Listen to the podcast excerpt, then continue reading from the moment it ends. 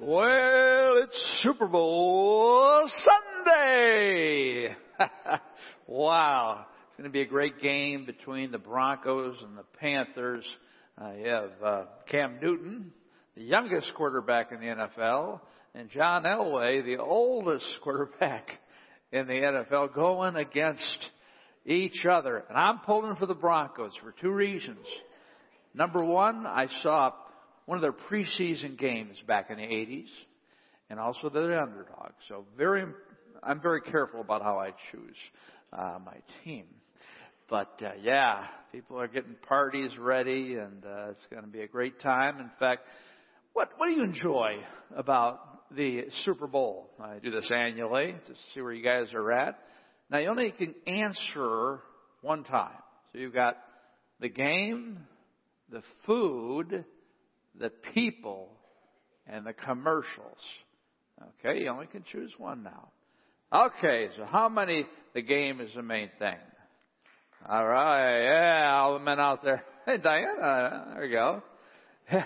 but you know, these kind of people really don't want to be at a party because they want to watch the game. Uh, sometimes they'll watch it alone or get some other committed football guys together. How about food, huh? Oh yeah, you know it. Oop, oop, oop. Oh, doing well here. Uh, yeah, the food. I, I tell you what, food at a Super Bowl party puts the last nail in the coffin of your new resolution of going on a diet. So, oops. And how about for the people? Let me go for the people. Yeah. That was a good time to party. And finally, the commercials. Let me go for the commercials. All right. Yeah. Well, let's take a look at one of those commercials that is going to show in the third quarter. I can't forget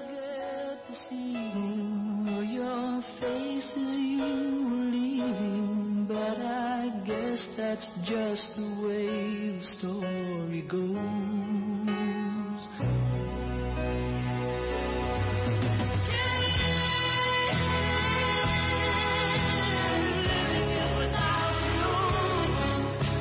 Resist great taste. Meet the ketchups. yeah, the good one. Yeah, I saw Jack Black in there anticipating the talks to come up. I mean, that's now seen as the top Super Bowl commercial because that everything in it. I mean, first of all, you have uh, this idea, this song going in the background, going in the background. I can't live without you. Okay?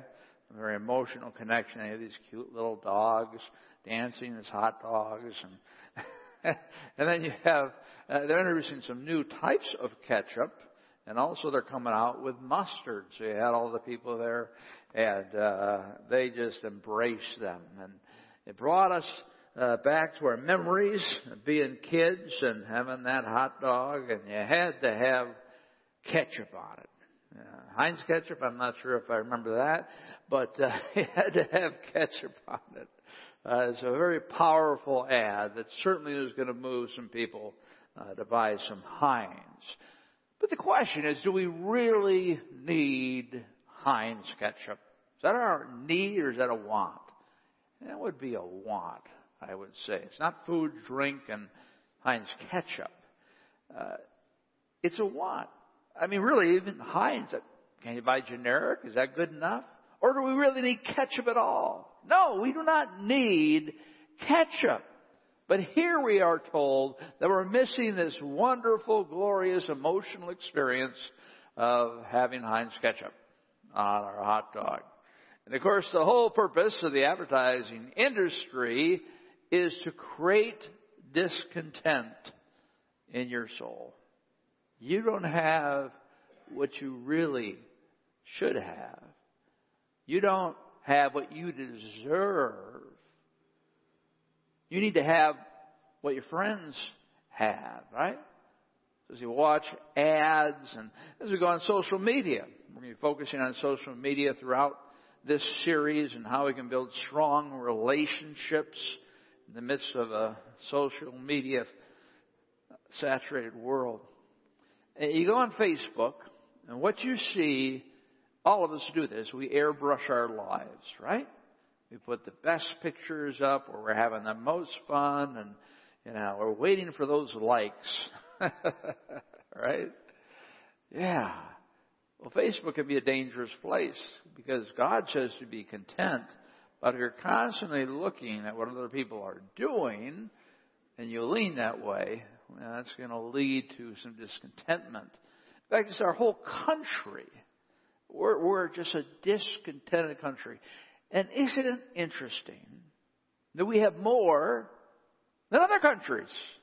I mean, we are one of the richest countries in the world, but we're one of the most disconnected. And of course, you understand the relationship. The more you have what? The more you want. Right? We compare our lives again to refugees, something. It's ridiculous. Right? How much we have, how wealthy we are. And we just need to continually remind ourselves of that. What's happened in our culture is God has been taken out of the culture. So, of course, our founding fathers, and for many years, people here in the United States uh, worship God, and many were Christ followers, and they they really were concerned about what God had to say.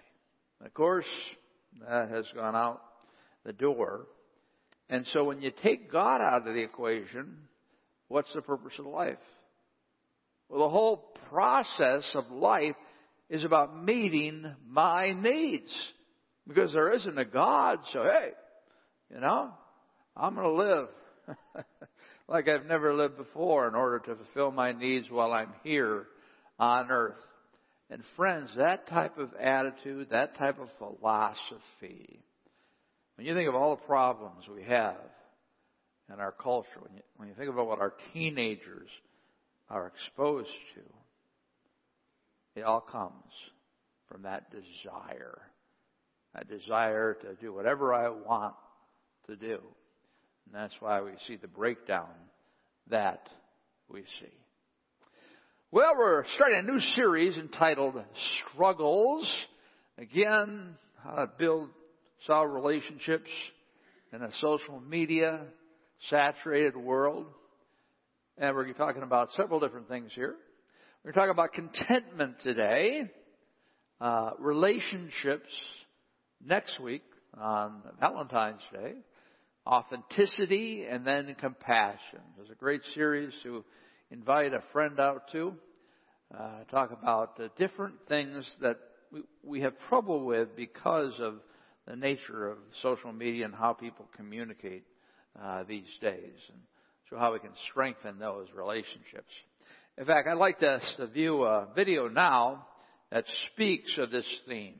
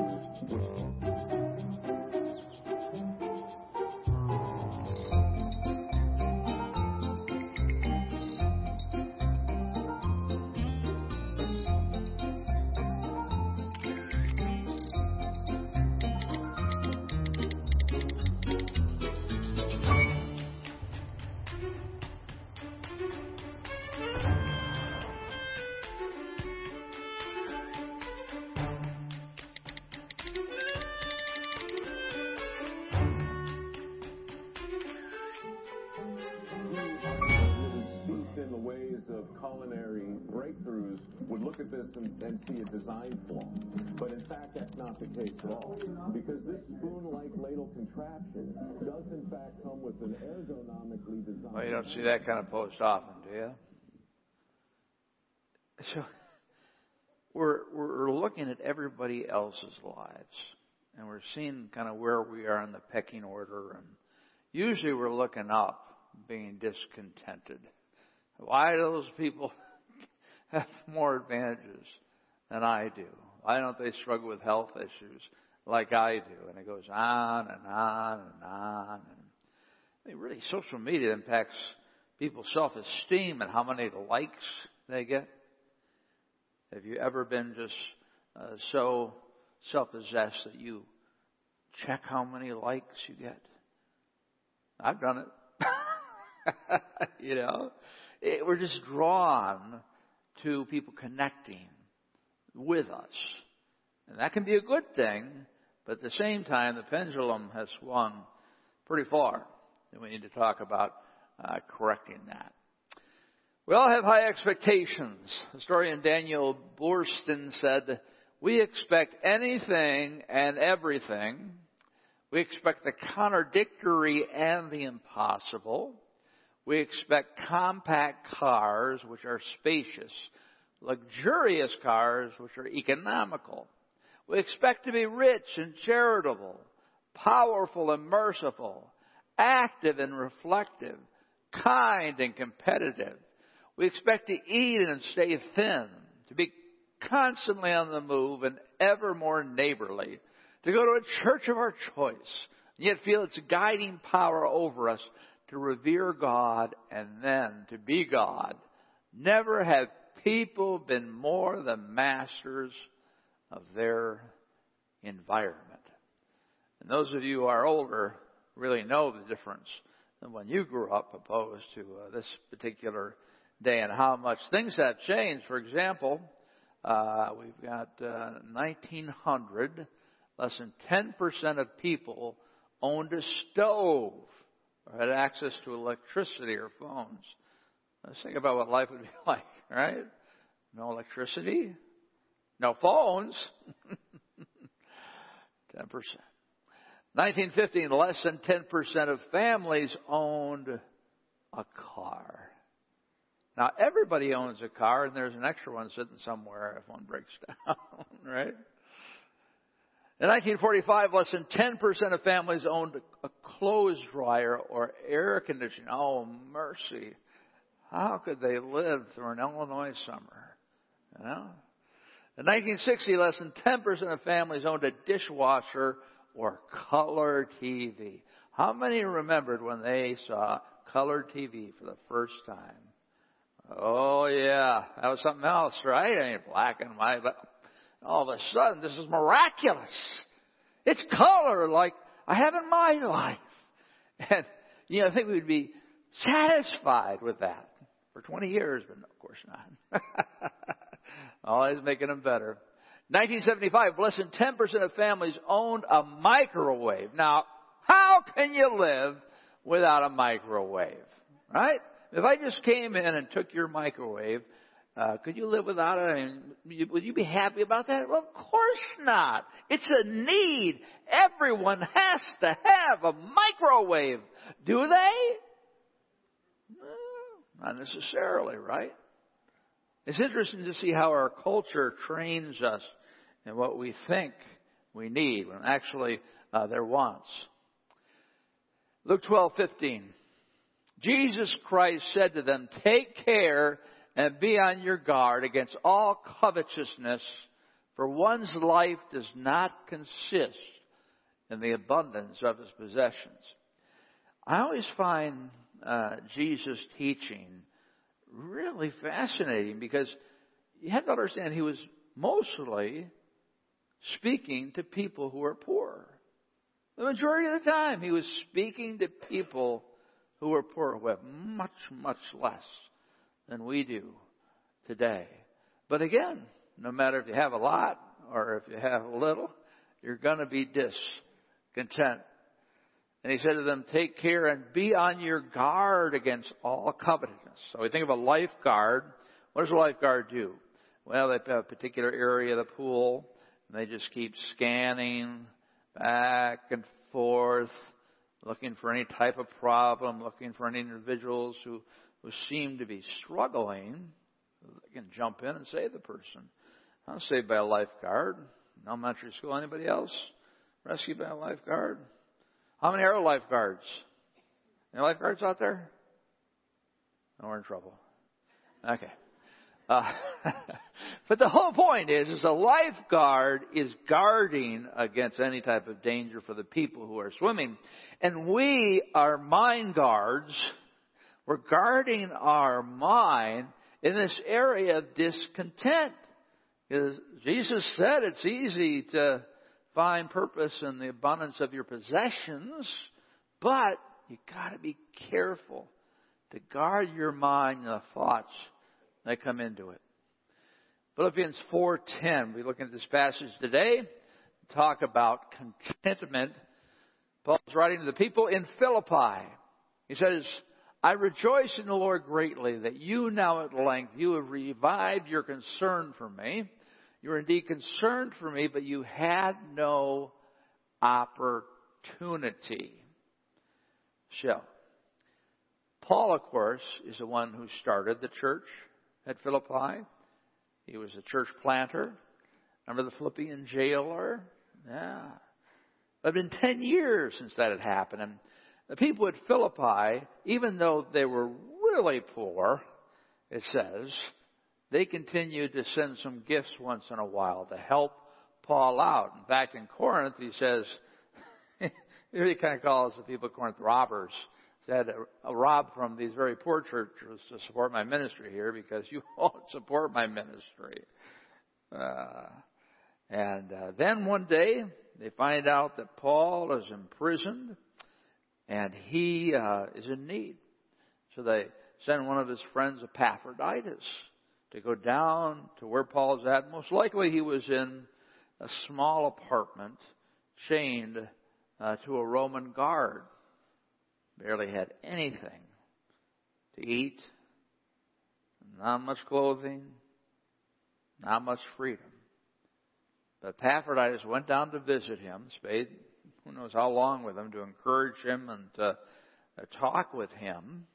And then Epaphroditus went back, so Paul was writing this letter to them, thanking them for this gift. And of course, he put a lot of other wonderful things in Philippians uh, that we studied in the past.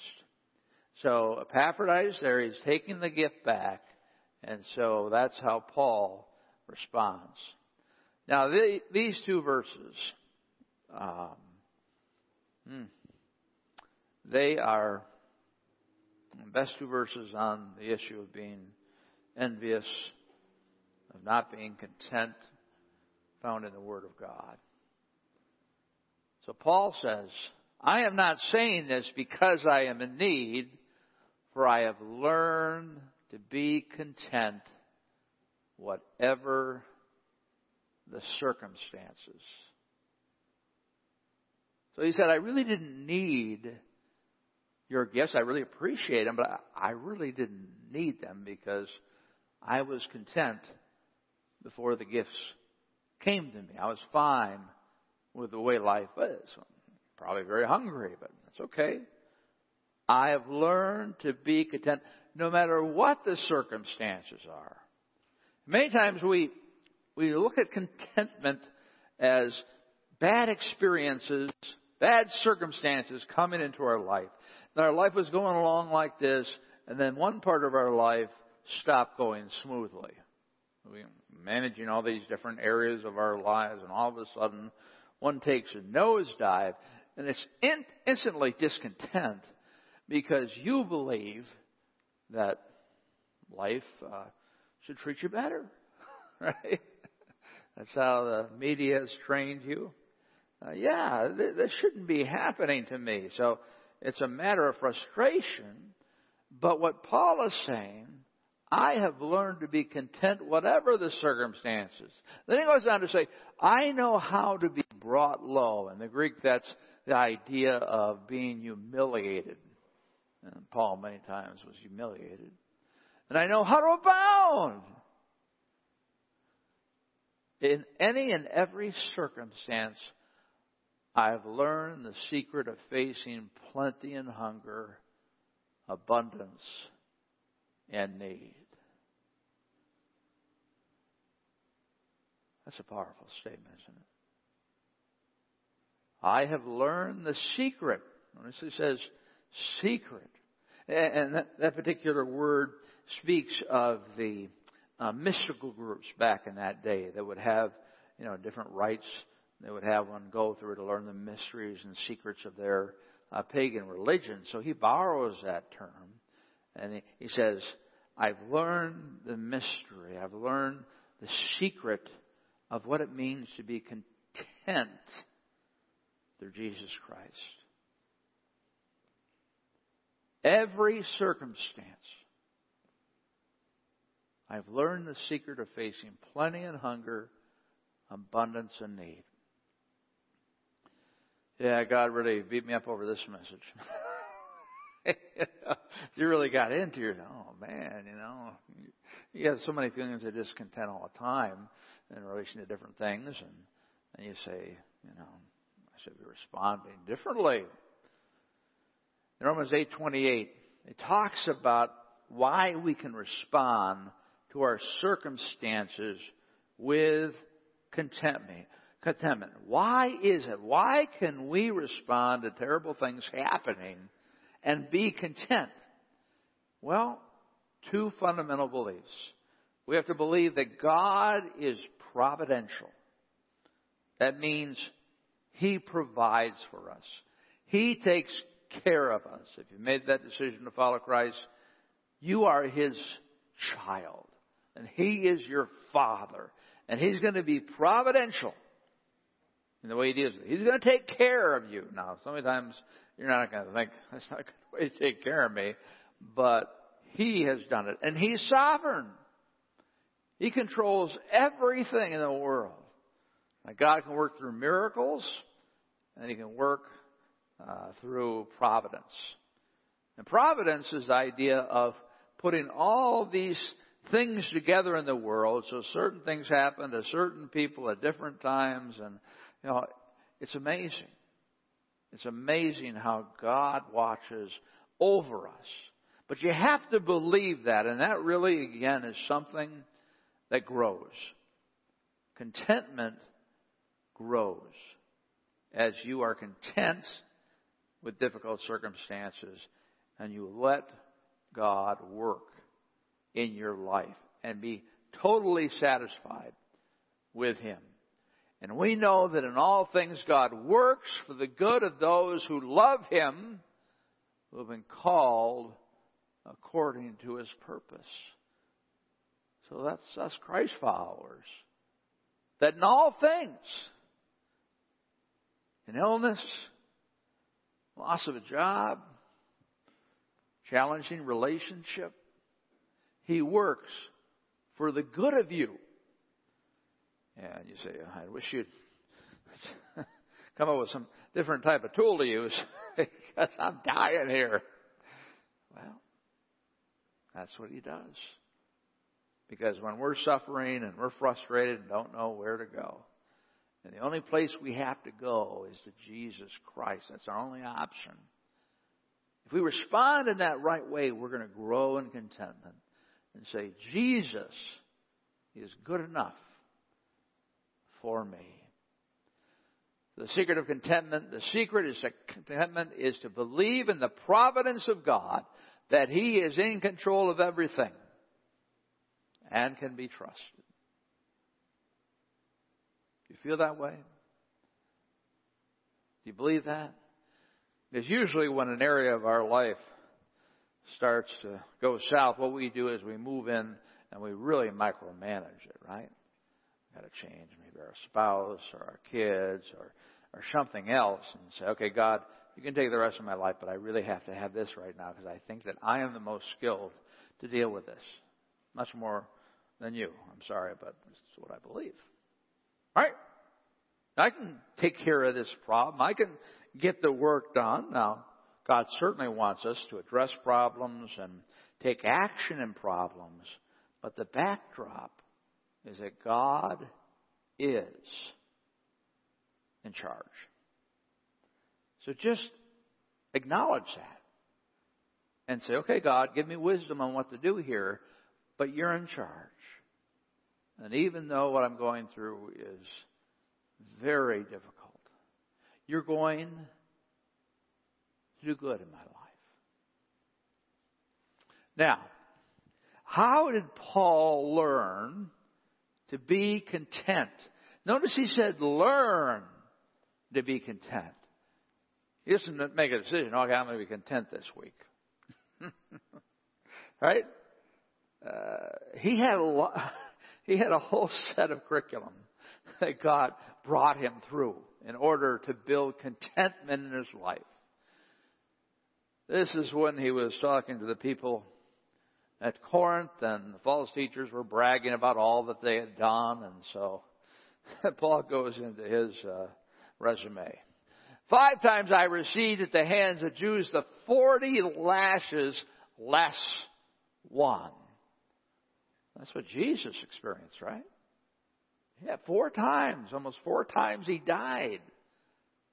His back was just torn up.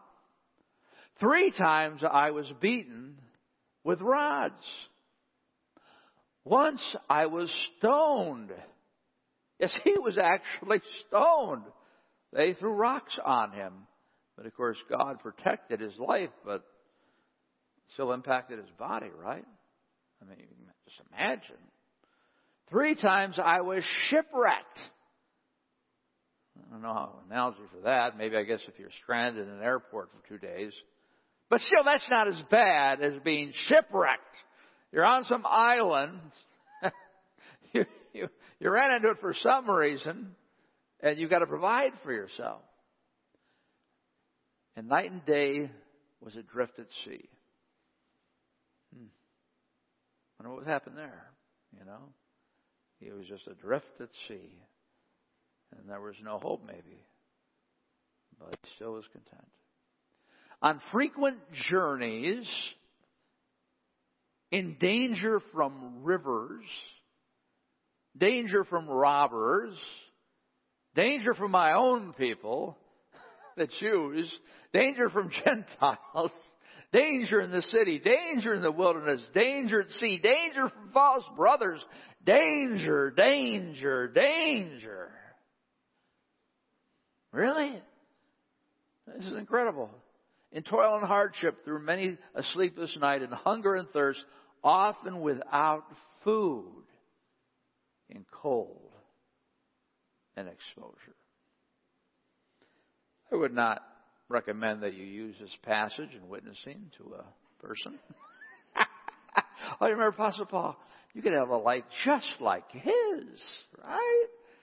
I mean, you become a Christian, everything gets better, right? Well, not necessarily, right? But this is a life he went through. But the key I need to bring away from this is that through all of these challenges, what did he do? He made the right choice to trust in the contentment of God. Even though it was very painful, he almost died several times. I mean, terrible things. He believed that God was providential, was controlling everything, and that he had his best in mind. Because when you go through enough of these types of experiences and you stay centered in contentment with Christ, that's how you learn to be content. So if you want to be more content, say, Lord, make me more content. You might bring some new issues to your life. But that's the only way you can learn it, right? You got nobody else to turn to. You've got to trust in Christ. You've got to let Christ live through you. And that's the most beautiful thing about Christianity is that we have a worldview where life makes sense. It's a sinful world. It's a broken world. We weren't intended to be here. And yeah, it's painful. It's painful. And someday there'll be a glorious unfolding when we enter in to eternity. We always have to keep our eyes on eternity.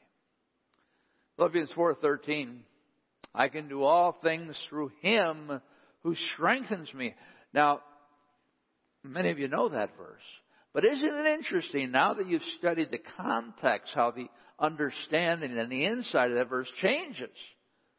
I can do all things. What is he talking about? This is not a, a prep verse for success at work. I can do all things through Christ. He's talking about suffering. I can do all things through Christ. I can make it. I can survive with Jesus, no matter how bad it might be. I can do all things through Him. It's got to be through Christ. You can't do without Him. Who strengthens me. He gives me power. You know, my life, um, when I felt God strengthens me in ways, usually it's when I'm down. Usually it's when I'm tired. Usually when things aren't going well. But it's the most beautiful experience to feel God just lift you up. I mean, one moment you're feeling down and you're just feeling like everything's going the wrong way and, and you're just really you know, dissatisfied. And the next moment, God infuses you with new energy and all of a sudden things look differently. It's an automatic reframe of your circumstances. We look in Galatians 2:20. I've been crucified with Christ. It is no longer I who live, but Christ who lives in me. And the life I now live in the flesh, I live by faith in the Son of God who loved me and gave himself up for me. This is the exchange life principle. See, we die to Christ. We've been crucified with him. Our sinful nature, all our sinful deeds. So Paul is saying, it's not me, or he's saying, it is no longer I who live, so he's dead to himself, but Christ who lives in me. So he has grown to a point where Christ is the Lord of his life, and Christ is, everything's based around Christ. And he's living like Christ because Christ is living through him. And the life I now live in the flesh, I live by faith in the Son of God who loved me and gave himself up for me. So that's where Paul was at. That's why he could go through all these different type of circumstances and challenges and still come out strong. Because he had learned that the only security. The only place where you could find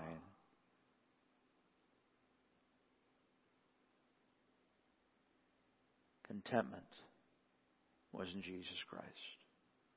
And look at Job, right? He had everything taken away from him. We we kind of t- tend to put Bible characters, you know, just as characters in a book. Like they really didn't live, and oh yeah, I know about Paul, but that that was today. That's not going to happen. you know how many Christian martyrs there are? How many ISIS have killed because of their love for Jesus Christ? We have much to learn from the characters in Scripture because they lived the same life we did in so many ways. Ephesians 3:16 through 17 speaks of this infusing power. Paul's praying for the people of Ephesus that according to the riches of his glory, he may grant to you to be strengthened with power through his spirit in your inner being, so that Christ may dwell in your hearts through faith, that you being rooted and grounded in love. Isn't that interesting? Same idea, you know. Galatians 2.20. Died with Christ. Now lives within me. And now it talks about, again, this inner power.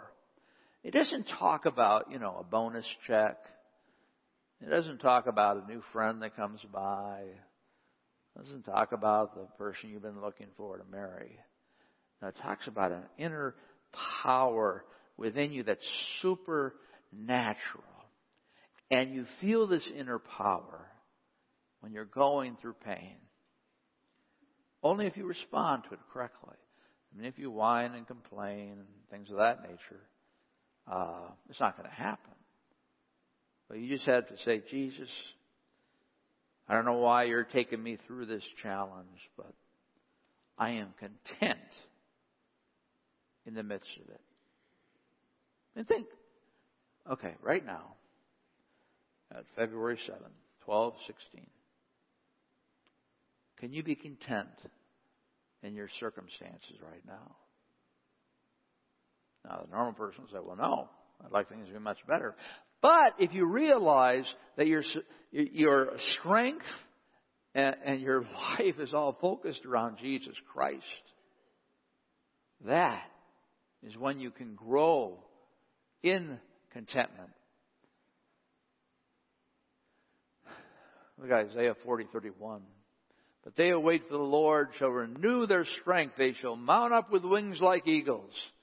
They shall run and not be weary. They shall walk and not be faint. I don't know about you, but that's what I'm looking for. Most of life is, you know, I don't know, it's just life.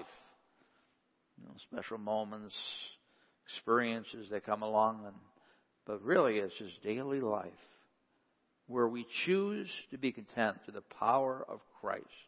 And for those of you who are older here, uh, and you have responded over the years by being content.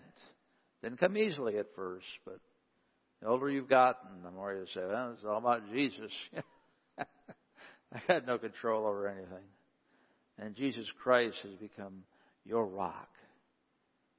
You understand that. That's why it's so important when you're around Christ followers uh, who are seniors, is to talk to them about how God worked in their life. How God protected them during difficult times because they're looking back. And you might be right in the midst of raising your family, and uh, they can give you a lot of wisdom in regards to that. Well, let's pray together. Heavenly Father, thank you for this powerful passage We're not asking exactly what Paul went through for that. but Lord, as issues do come our way, I pray that we would just say, I am content in Christ alone. My friends and myself were out, moved throughout this week. And we again encounter the problems of life, relational issues, financial issues, health issues, just to say, I am content in Christ because I, you put us against a wall where we can't control anything anymore.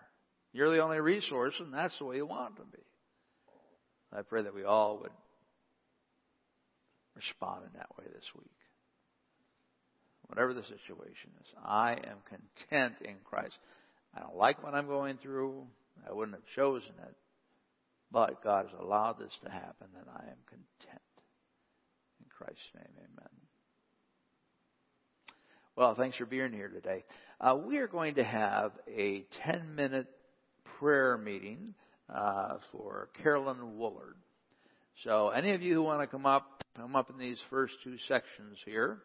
And we'll just take 10 minutes to pray for Carolyn and Rich and the family as they go through this very unusual uh, time.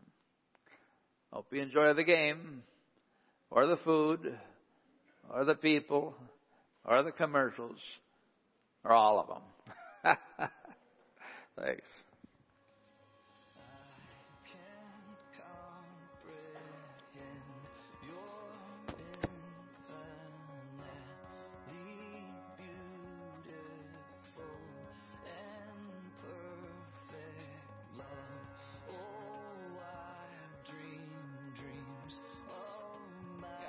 City. Kid City knows about this, so uh, I'll take care of your kids until it's done. About 10:30 or 10 minutes. Just come forward if you'd like to pray with us.